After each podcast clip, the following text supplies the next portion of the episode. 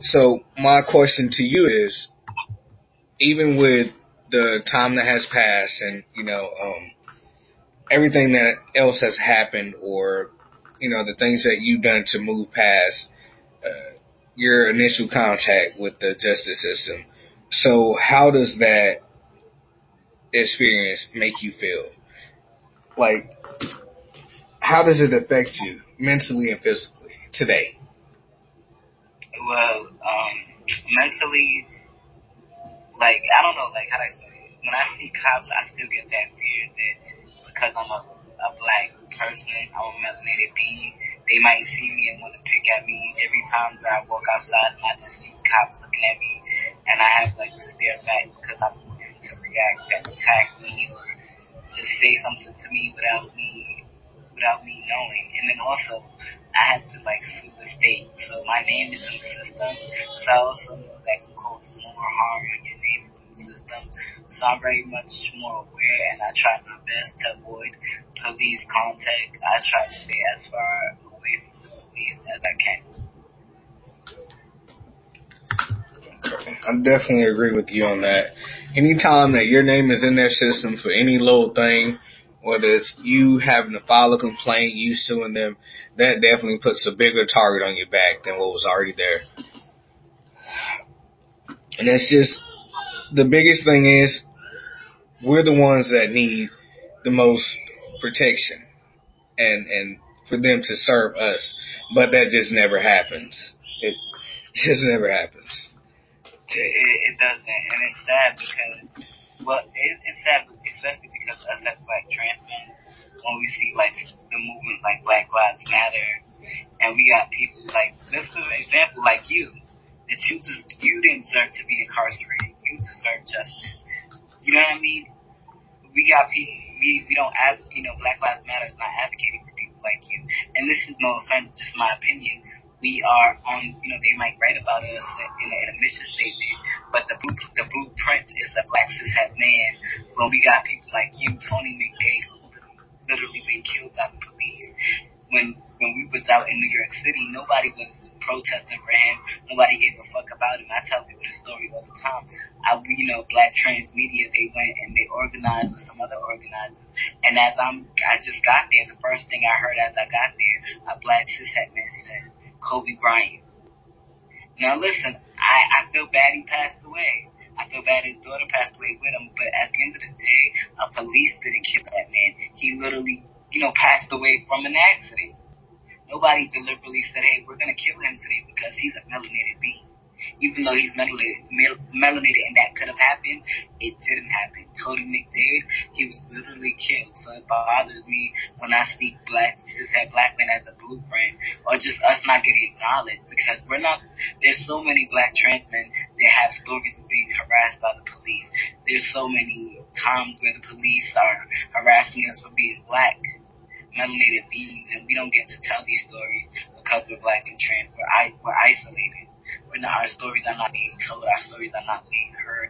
Even if we tried to be on a platform like social media or if we had a big platform, people still wouldn't give a fuck. They would just look at us like, oh, okay, we know he's trans. That's it. So we need our, I appreciate you doing this. We need our stories told because I've been trying to get our stories told for a minute. Especially you were actually one of the first um, black trans men story I heard. And once I heard your story, I really got a different um, outlook on life. Thank you, man. I didn't, I didn't even know that. I really didn't. Um, but you know, it's just the thing is, if we don't tell our story, who's going to tell it for us? You know what I mean? Like the media and all those other people, they'll tell it, but they're going to tell whatever story it is that they want to tell. What's going to get them the most views and likes and whatever else that's going on out there. But part of this is basically to see how each individual has a different story to tell when it comes to their unique experiences with the criminal justice system. You know, because no person's story is going to be exactly the same, you know, to the, to another person. It's just never the same. Because maybe they start off treating you bad and then at some point, you know, if you have to do time, then they start treating you a little different. You know, nobody can really tell you that same exact story every time.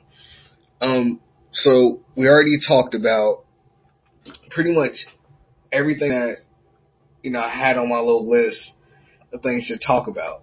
Um, and as I said before, I wasn't going to hold you too long for this interview. I just wanted to get your story out there for you to tell the people what your experience was like and for them to see that, hey, this is happening. This was happening before any of the other stuff that was, you know, reported in the news. Like, this has been happening and nobody is talking about it. Or if they are talking about it, they're not telling the whole thing. They're not giving the whole picture of everything that's going on. They're, they're just giving little bits and pieces of stuff. But to bring this alive, I had to have someone that I knew was going to give it to me raw and uncut and just how it was because I don't, don't try to fancy it up for me. Just be honest. If, if they was a whole bunch of assholes and they just didn't do what the fuck they were supposed to do, just say that. We're not going to sugarcoat it. We're not going to pretend like, oh, you know, it was really messed up. We're not doing that. We're going to be real and, and, and express that because we have that freedom of speech. And anytime you come on anything that I'm on or I'm doing, you got that freedom of speech. You say what the hell is on your mind. Nobody's going to stop you. I'm not going to stop you. And if a person that is watching or viewing or whatever, they don't like it, that's on them. Because at the end of the day, we can express ourselves however we want to. People express themselves all the time, but it's the way that you do it that counts. Right. So, you already know how this how this is going to pan out, but we talked about your experiences before incarceration, your uh, experience when you had contact with the justice system. Um, but I do have one question. One last question. The last question is. Dun, dun, dun. okay. I have one last question. And this is not about incarceration. This is not about the criminal justice system. It's not about none of that shit that we just talked about. This last question, and this is something I want you to think about. Before you answer, I just want you to just think, just for a second, out of everything that's going on out in the world, if it was one thing that you could do, just one thing now, and you you know everything that's going on out there. You got pandemics, you got people starving, you got all this extra stuff going on. But if it was one thing that you could do to make a to make not just a small impact, but a, a huge impact, not just in your community, your city, but that nationwide, global, around the world type deal. One thing that you would do if you could, what would that be? Okay, so honestly speaking, I would abolish police and get people to work in communities. I'm an abolitionist, so and I try to like I'm more of a person that try to give it to people. Well, you know, um, police are slave catchers. They're basically the KKK of 2022, and it's gonna keep on. Before we didn't have cameras, so I try to tell people, listen, these are slave catchers that are literally catching us like we some slaves. So what I would do do is I would abolish police, and I know we still got some fuck fuck ups in the community. So I know as melanated people, we gonna need some help. Regardless, even if we abolish police, we still got people that just are ignorant, especially when it comes to like queer and trans people. So what I would do is I would abolish police and have people that are really willing to to uplift and work on a good community. Have them be our security in the community. If we have somebody breaking in, we call this number. We don't call the police call this number because police are no longer here. And I do believe it's gonna we're gonna live in a world in the future where abolitionists win and we have a better community where it's not the police that's, that's coming to save us. It's different people. It's people like, let's say if I'm a black person and I live in a community, I'm sorry this has to be like this, but we live in segregated communities where black people are helping black people because whether they're and whether they're black, I mean whether I'm sorry, whether they're white or even non-black, people are still a danger to black people. So